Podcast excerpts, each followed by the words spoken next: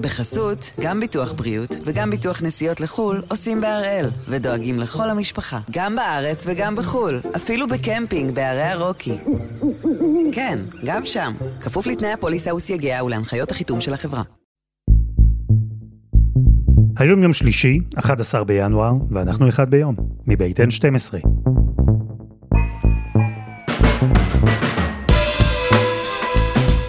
אני אלעד שמחיוף, ואנחנו כאן כדי להבין טוב יותר מה קורה סביבנו, סיפור אחד ביום, כל יום.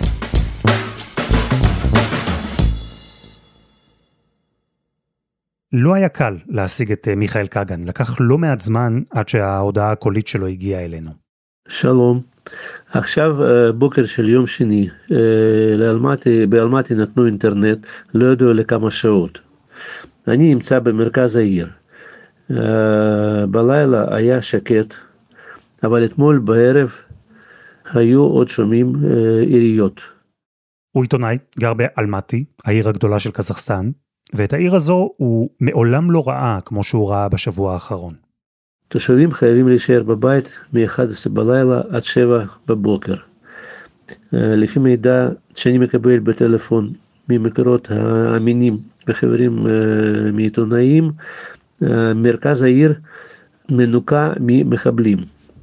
שוטרים וחיילים של צבא, הצבא הקזחי שוטרים ברחובות של העיר.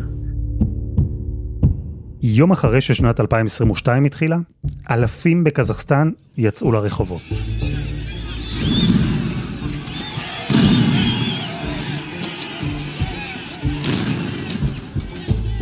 הם מחו בהתחלה לפחות על התייקרות הדלק. דווקא שם, בקזחסטן, אחת ממעצמות האנרגיה של העולם. והמחאה הזו התפשטה, או ליתר דיוק, הידרדרה, מאוד מהר. בשדה תעופה ובמקומות חשובים. אחרים עומדים חיילי שומרי שלום מרוסיה, ארמניה ובלארוס. לפי מידע משלטונות העיר נעצרו כ-5,000 בני אדם שהשתתפו בקרבות ופוגרומים. מבנים של עירייה, טלוויזיה וכמה מבנים חשובים במרכז אלמטי נשרפו ונארזו. חנויות רבות שבורות והסחורה נגנבת. בתוך שעות ממש, מה שהתחיל כגל של הפגנות הפך למשהו שנראה יותר כמו מלחמת אזרחים, או ניסיון הפיכה, או גל טרור, תלוי כמובן את מי שואלים. המתיחות יצאה החוצה מגבולות קזחסטן לכל האזור, וכל העולם עקב מקרוב, כי בעצם לכולם יש אינטרסים שם, בקזחסטן. מהרוסים, הסינים, האמריקנים, אפילו הישראלים. ובמשך שבוע עשרות נהרגו, לפחות 200 בני אדם, לפחות. בהם גם הישראלי לבן קוג'יאשווילי. בסך הכל הוא היה בדרך לעבודה, בכלל לא השתתף בהפגנות. ורק עכשיו, אחרי שבוע דרמטי ורווי בדם, העשן שמעל קזחסטן מתחיל להתפזר, ומתחילה גם להתבהר התמונה שמאחורי המהומות. כי יש שם דרמה פוליטית גדולה, משחקים מדיניים, שינוי שאולי תעבור אחת המדינות הגדולות והחשובות שנמצאת על התפר הזה, שבין אסיה לאירופה. ועכשיו אה, אנו עוד לא יוצאים חופשי לרחובות, אבל מקווים שלאט לאט נחזור לחיים רגילים. אז הפעם אנחנו עם המהומות בקזחסטן, כהרגלנו, נינו אבסדזה, חברת הכנסת לשעבר, והמומחית של אחד ביום לאזור, תסביר לנו מה בדיוק קרה שם. נינו, שלום. שלום אלעד. דיברנו כאן את ואני רק לאחרונה על המהומות בבלארוס, על מהומות באוקראינה, עכשיו אנחנו מדברים על מהומות בקזחסטן.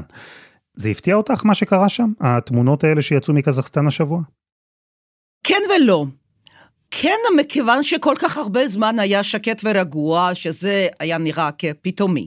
לא מכיוון שכמה זמן כבר אפשר להחזיק חבית עם חומר נפץ, שבסוף לא יקרה שם שום דבר, אלא כמעט 30 שנה ישב בראש המדינה בן אדם שדור שלם לא הכיר נשיא אחר, וכוונה היא כמובן לנור סולטן נזרבייב, שכבר לא נמצא בתפקיד הרשמי, מה שמעניין בכל הסיפור שזה בעצם בפעם הראשונה שאנחנו רואים שבכלל קורה משהו, לא רק בקזחסטן, אלא בכל המדינות, כל המרחב הפוסט-סובייטי של מרכז אסיה. ומה אנחנו מכירים מהסיפור הפוסט-סובייטי כבר יותר קצת מ-30 שנה? שפה ושם יש את המהפכות הצבעוניות, מהפכת הוורדים בגיאורגיה, מהפכה הכתומה אפילו פעמיים באוקראינה, וגם בניגוד לאביב הערבי במזרח התיכון, מדינות של מרכז אסיה, פחות או יותר היה שם שקט מוחלט. ופתאום בום כזה גדול. אז זה היה לא לגמרי צפוי.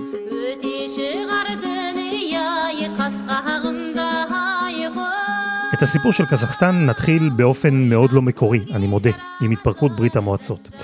אתם יודעים מה בעצם ניקח שנתיים לפני כן. נור סולטן נזרבייב הפך לנשיא המדינה ב-1989, בדמדומים של האימפריה הסובייטית. ובסך הכל, שנתיים אחר כך, הגוש התפרק וקזחסטן הפכה למדינה עצמאית. קודם כל, היא האחרונה שהכריזה על עצמאות בין כל הרפובליקות הסובייטיות. היא חיכתה עד לרגע האחרון. אחרי שקזחסטן הכריזה על עצמאותה, חודש אחרי זה כבר בכלל לא הייתה ברית המועצות.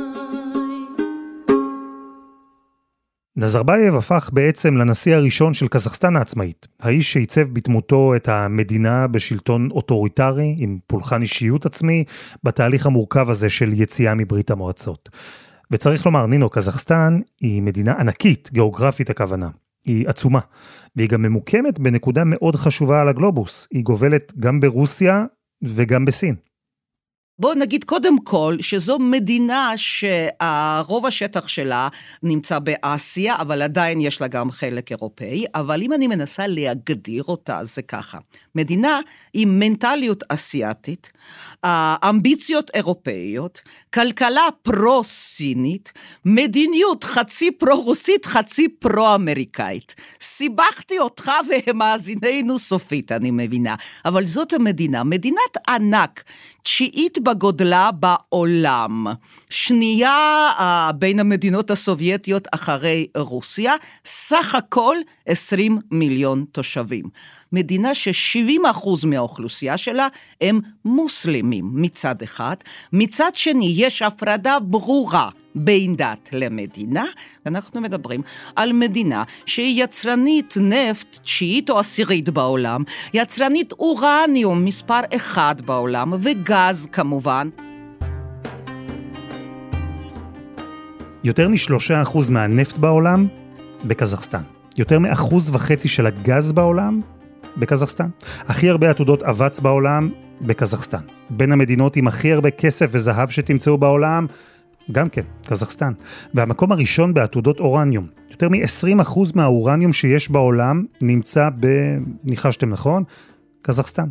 והנשיא הראשון, נזרבייב, הוא ידע בדיוק מה זה אומר, ואיך לנצל את זה. לך אל תנצל. לך אל תנצל שיש לך כל כך הרבה נפט, גז, אורניום, לא היית מנצל את זה? בוודאי שכן, וגם, גם מחירי הנפט מתחילת שנות האלפיים, זה ממש שיחק לטובתו של אותו נזרבייב, כן? והמערב מאוד מאוד נהנה שאפשר לקנות את הנפט הזה, וכאן חשוב להוסיף שמדינה עם 20 מיליון תושבים, כל ההון שלה כנראה נמצא בידיים של 200 משפחות מקסימום, כן? אבל 200 המשפחות האלה, כל ההון שלהם זה עוד פעם מהאנרגיה, קודם כל מהנפט ומהגז, ועם הנפט והגז הזה נזרבייב ידע לפלרטט יפה מאוד, למשל עם שלטונות בריטניה. הרי יש לו שם כנראה בלי, למשפחתו, בלי סוף נדל"ן בשכונות הכי יוקרתיות של לונדון. ומה שכן, אה, שארגוני זכויות האדם אה, באו במהלך שנים בטענות למדינות, במיוחד של מערב אירופה וגם לאמריקאים, שהם די ידעו לעצום את העיניים על חוסר או התפתחות כל הזכויות האדם בקזחסטן, מכיוון שנזרבייב ידע לעבוד מול המערב יפה מאוד. מאוד, הוא ידע לנהל איתם דיאלוג. תקשיב, אפילו קבוצות כדורגל של קזחסטן קיבלו אישור לשחק בליגה האירופאית. זאת אומרת, אה, הוא הסתכל, הוא פלירטט, וזה די הצליח לו במהלך כמעט 30 שנות שלטונו במדינת ענק הזאת. אז נזרבייב ידע לדבר עם המערב. זה בטח לא מפריע כשיש לך אוצרות טבע אדירים להציע, אבל גם לדעת להשתמש בזה צריך, והוא ידע. ואני תוהה, נינו, הקשר שלו עם המערב, זה לא סתר את החיבור הטבעי כמעט עם רוסיה? לא יצר שם בעיות? זה לפעמים סותר, אבל לא כשאתה מדינה גדולה כקזחסטן, ויש לך הרבה סיבות להגיד לשכנים, וגם לא לשכנים, חבר'ה, אתם צריכים אותי. עכשיו ככה, כשיש השקעות של מיליארדים, של דולרים ויורו מאמריקה ומאירופה, אז כן, כדאי להם להיות בקשר טוב איתו, זה מצד אחד. עכשיו, סינים זו שכנה, והם צריכים שכנות טובה כזאת, הם יכולים לעבוד שם, למכור ולקנות. וחוץ מזה, רוסים אף פעם לא מוכנים לוותר בקלות, בוא נגיד ככה, בשטח הפוסט-סובייטי, ואני מניחה, הערכה שלי, אני מניחה שהיא די קרובה למציאות, שנזרבייב כן ידע להגיד לפוטין, אתה יודע מה, חביבי, תן לי את הכספים. הכספים שלי להשיג במערב ואת הקשרים שלי לנהל איתך. אז באופן מאוד מתוחכם כנראה שגם ערמומי. נזרבייב הצליח להסתדר עם כולם. וכשנזרבייב אמר לפוטין, אני אקח מהם, מהמערב, מהסינים, את הכסף שלהם, ואני אסתדר איתך. למה הוא התכוון? מה בכלל הוא יכול היה להציע לפוטין? זה אחד המדינות הגדולות עם אוכלוסייה מוסלמית גדולה מאוד, שלושת רבע מהאוכלוסייה, ונזרבייב ידע לספק לרוסיה ליד גבולותיה שקט תעשייתי. הוא מחזיק מדינה ככה שלאסלאם הקיצוני בתקופתו לא היו שום סיכוי להרים את הראש. זה אינטרס על של רוסיה. אלא הדבר האחרון שפוטין, ובכלל רוסיה גם לפניו, וכנראה גם אחריו תרצה, זה שאסלאם הקיצוני ליד גבולותיה של המדינה הזאת אי פעם ירים את הראש. וזה נזרבייב סיפק. וכל זה בעצם ממחיש, אם למישהו היה ספק, שנזרבייב לא דמוקרט גדול. הוא סחר באוצרות טבע, הבטיח לדכא את הרוב המוסלמי, ואמרת, 200 משפחות בסך הכל החזיקו בכוח ובכסף, ואני תוהה, הקזחי הפשוט, האדם ברחוב, הוא ראה משהו מפירות ההצלחה והאושר של קזחסטן? כמעט ולא ראה, כמעט. נזרבייב כל הזמן הבטיח שיהיו שינויים לטובה. הוא ידע להחזיק את המצב על אש קטנה. הם לא היו ממש עניים, כן, זה קצת קשה להגדיר, אבל הם לא היו ממש עניים, הם פשוט חיו הרבה פחות ממה שיכול להיות תושב של מדינה עשירה מאוד, אבל היא עשירה בפוטנציאל, וחלוקה שם היא, מחלוקה צודקת ועד לקזחסטן, זה הבדל, מרחק כמו מתל אביב ללונדון ומשם למאדים, כן? ואז אפשר לדמיין את החלוקה הלא צודקת הזאת, אבל הם לא היו ממש עניים.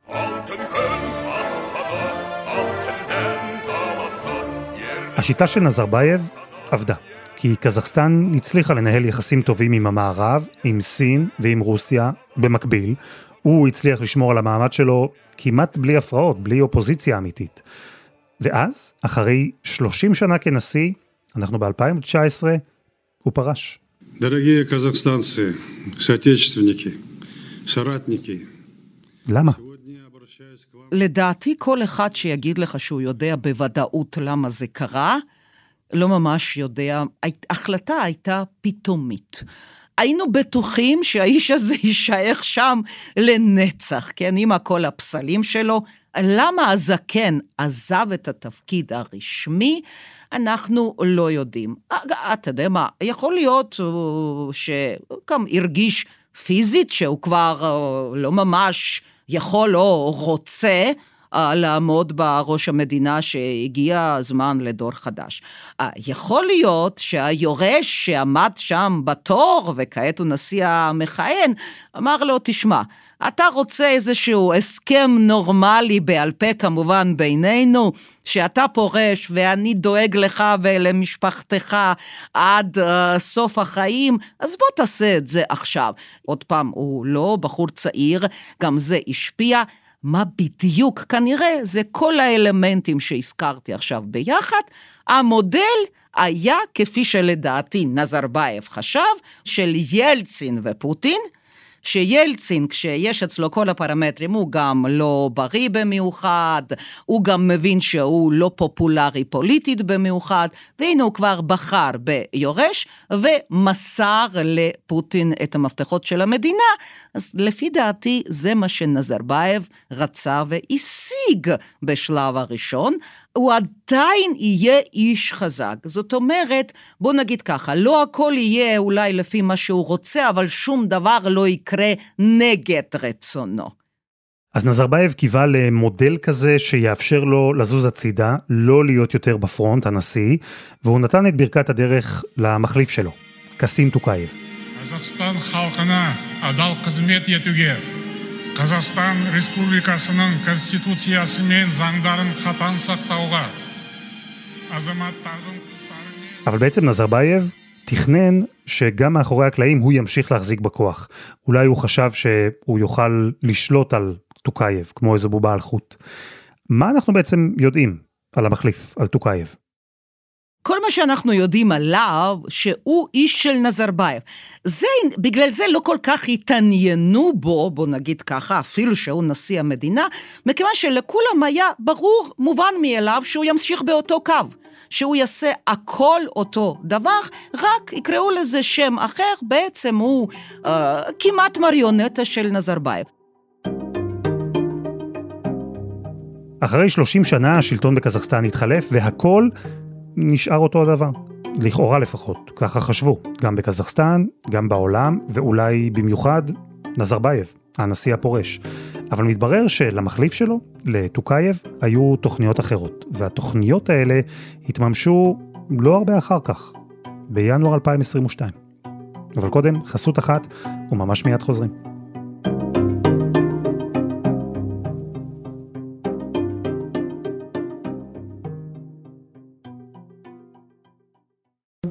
בחסות, גם ביטוח בריאות וגם ביטוח נסיעות לחו"ל עושים בהראל, ודואגים לכל המשפחה, גם בארץ וגם בחו"ל, אפילו בקמפינג בהרי הרוקי. כן, גם שם, כפוף לתנאי הפוליסה וסייגיה ולהנחיות החיתום של החברה. אנחנו עם המהומות בקזחסטן ועם הדרמה הפוליטית מאחורי הקלעים שם, דרמה שאולי תשנה לגמרי את המדינה החשובה, מלאת אוצרות הטבע, מדינה שבמשך 30 שנה הצליחה להיות בעלת ברית של המערב, של סין ושל רוסיה, במקביל. הנשיא המיתולוגי, נזרבייב, הוא פרש ב-2019, וכמו שקורה לא פעם, הפרישה הזו עזרה לו לטפח תדמית שהיא כמעט אה, מיתית, הפך לאבי האומה הקזחית. נינו אבסדזה, זה שהוא כבר לא היה הנשיא בפועל. זה לא אומר שהוא ויתר על הכוח, להפך. הוא המשיך לעמוד בראש מועצת הביטחון, וקיווה להמשיך לנהל את המדינה מאחורי הקלעים, מעל הראש של מי שהחליף אותו, הנשיא החדש טוקייב. הוא היה בטוח שזה יעבוד, ועובדה שזה עבד. עד שהנשיא המכהן כנראה הרגיש שהוא רוצה לשנות משהו. או שפשוט נמאס לו שמישהו תמיד אומר לו מהצד מה הוא צריך לעשות, הוא הגיע למסקנה שהוא מספיק חזק. בכדי להתחיל לנהל עכשיו את המדינה, כנראה הוא בונה להרבה שנים קדימה, ואז הוא לא צריך את האב האומה או המנהיג, שכל פעם ירים לו טלפון ויגיד לו מה הוא צריך לעשות, או באסטנה או נור סולטן, או באלמעטי, או לא משנה, גם אם הוא יגיע לבית הלבן אה, להיפגש עם נשיא ביידן בוושינגטון. וכאן אנחנו מגיעים להווה, למהומות של השבוע האחרון. קחי אותי להתחלה, איך בעצם נולדו המהומות בקזחסטן? שבוע אחרון, שני בינואר, על בסיס ההחלטה uh, של הסרת פיקוח ממשלתי על מחירי הגז, מחירי הגז קופצים ממש פי שתיים. רוב המכוניות, כמו שאמרנו בקזחסטן, הן נוסעות על הגז. ואז זה באמת עוד אחד הבעיות, נטל כלכלי שנופל על אזרחי המדינה. זה מתחיל כהפגנות uh, uh, על רקע כלכלי לחלוטין. מהר מאוד הופך להפגנות על רקע פוליטי, עוד פעם, מהר מאוד הממשל מכריז על זה, לא עובדה שזה באמת היה ככה, מכריז על זה כמתקפת טרור שממומנת מחוץ למדינה.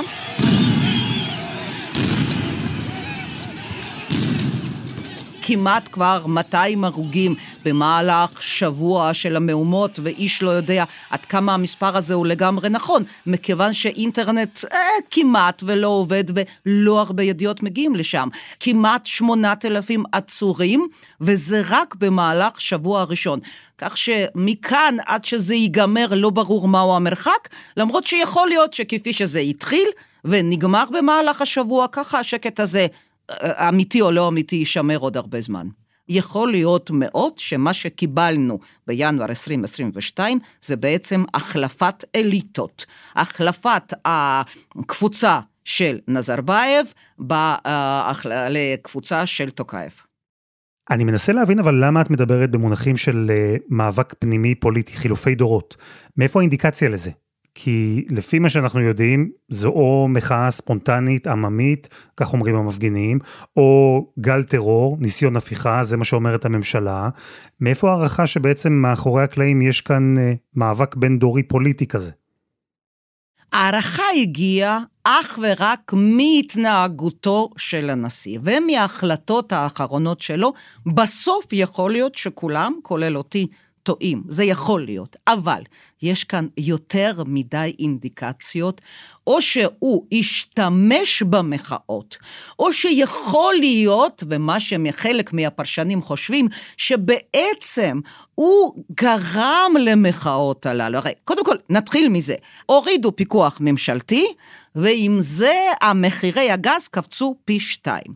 אז בדרך ישירה, או יכול להיות שזה היה רק סיבה, אבל התחילו הפגנות, יכול להיות שהוא יזם אותם, יכול להיות שהוא פשוט השתמש במרד של 2022 כרגע המומנטום שהוא יכול להשתמש בו. עכשיו, מכאן ועד למה שחושבים הרבה פרשנים, כולל אותי, עדיין יש מרחק עד שנשיא טוקייב פתאום משחרר את נזרבייב מהתפקיד הרשמי היחידי שהיה לו, יושב ראש של מועצה לביטחון הלאומי.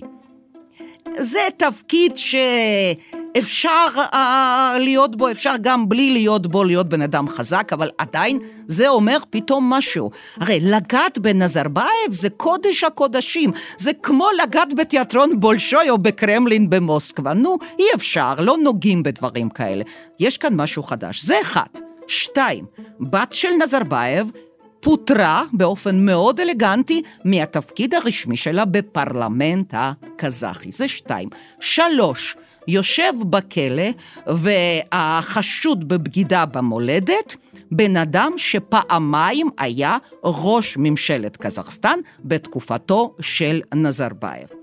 כמה ימים אחרי תחילת המהומות, נמצאו מתים שני אנשים שהיו מקורבים לאותו ראש ועדה לביטחון הלאומי, זאת אומרת, גם הם, איכשהו אנשי נזרבייב, נמצאו מתים, אחד בגינה שלו, אחד בחדר עבודה שלו. אלה האינדיקציות שבעצם מה שהתחיל כהפגנות כלכליות, והפך ספונטנית, וזה מה שעם רצה, להפגנות פוליטיות, למה שנשיא קורא, אה, באמת, בלי שום אינדיקציה, ללא שום ספק, מתקפת טרור ממומנת מחוץ לארץ, כל זה בסופו של דבר, או בגלל המומנטום, או שככה זה היה הסצנריו כתוב מן התחילה, ממש דומה להחלפת אליטות, סוף עידן נזרבייב, תחילת עידן חדש בקזחסטן. איך הוא ייראה, זה כעת אי אפשר לדעת. אז בין אם הוא זה שיזם את המהומות, אולי הוא דרבן אותן, או שהוא פשוט השתמש בהן. הנשיא החדש טוקייב ניצל את המצב כדי להזיז לחלוטין החוצה את נזרבייב ואת אנשי המפתח שלו, כך שהוא מיצב את עצמו לא רק כנשיא בפועל, אלא כאיש שבאמת מקבל את ההחלטות. ומהר מאוד, אחרי שפרצו המהומות, טוקייב פנה לפוטין הוא ביקש עזרה, ופוטין עזר, שלח מאות כוחות רוסים, יחד עם עוד מדינות באזור, ששלחו חיילים כדי לשמור על הסדר. מה זה אומר?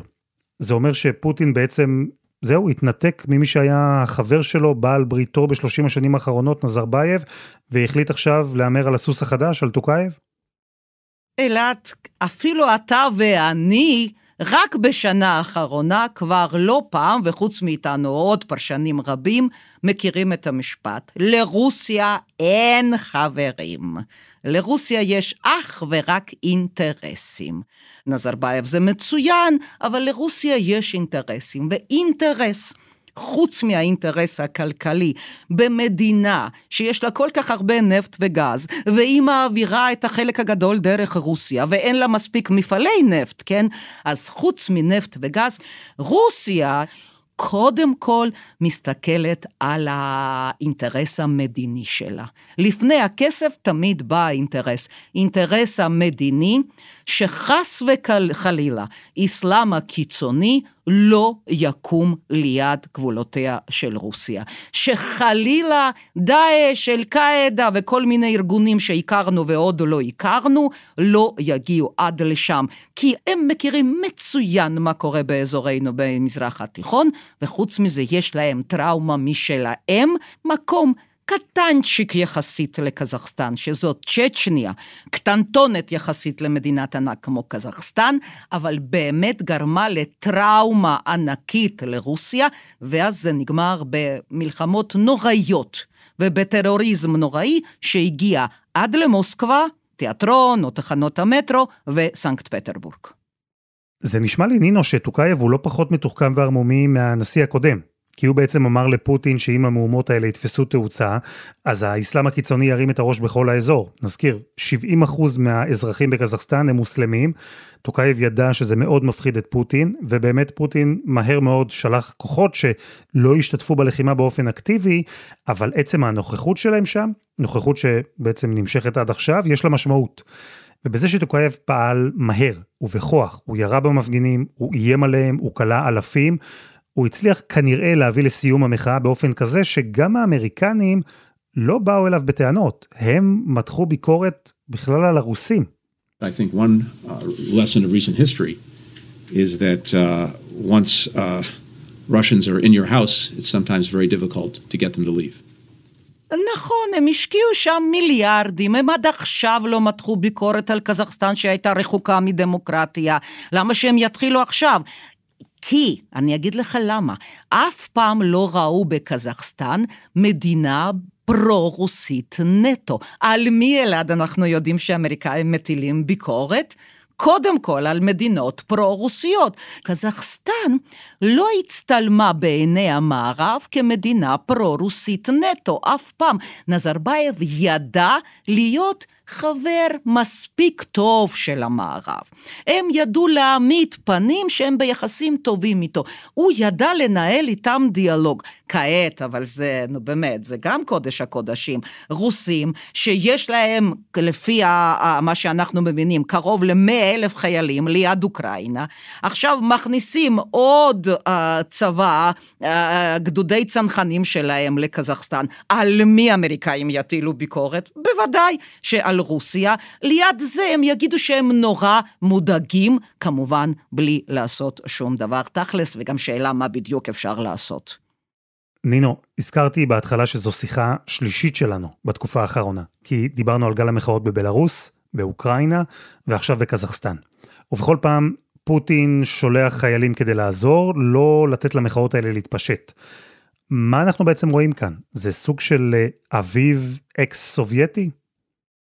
אחד, אי אפשר לדעת אלעד, באמת שאי אפשר לדעת. שתיים, מה שעניין אותי ב...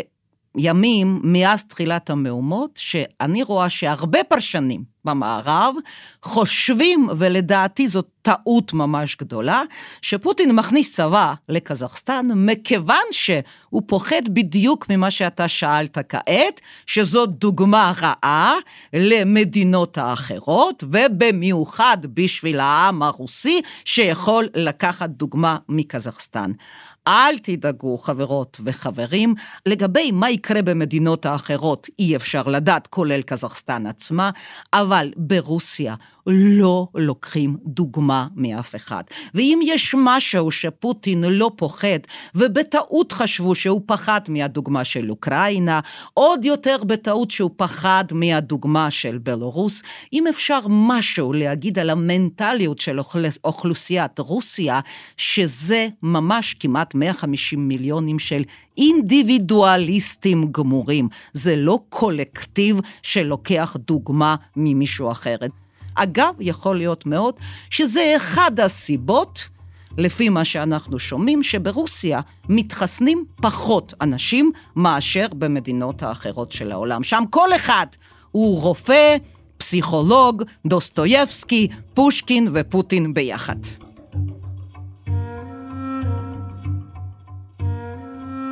נינו, תודה. תודה רבה, אלעד.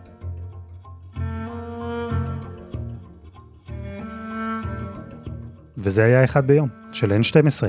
אם אתם רוצים להמשיך את השיחה איתנו, אנחנו גם בפייסבוק, חפשו אחד ביום הפודקאסט היומי, אנחנו שם. העורך שלנו הוא רום אטיק, תחקיר והפקה עדי חצרוני, רוני ארניב ודני נודלמן, על הסאונד יאיר בשן שגם יצר את מוזיקת הפתיחה, ואני אלעד שמחיוף, אנחנו נהיה כאן גם מחר.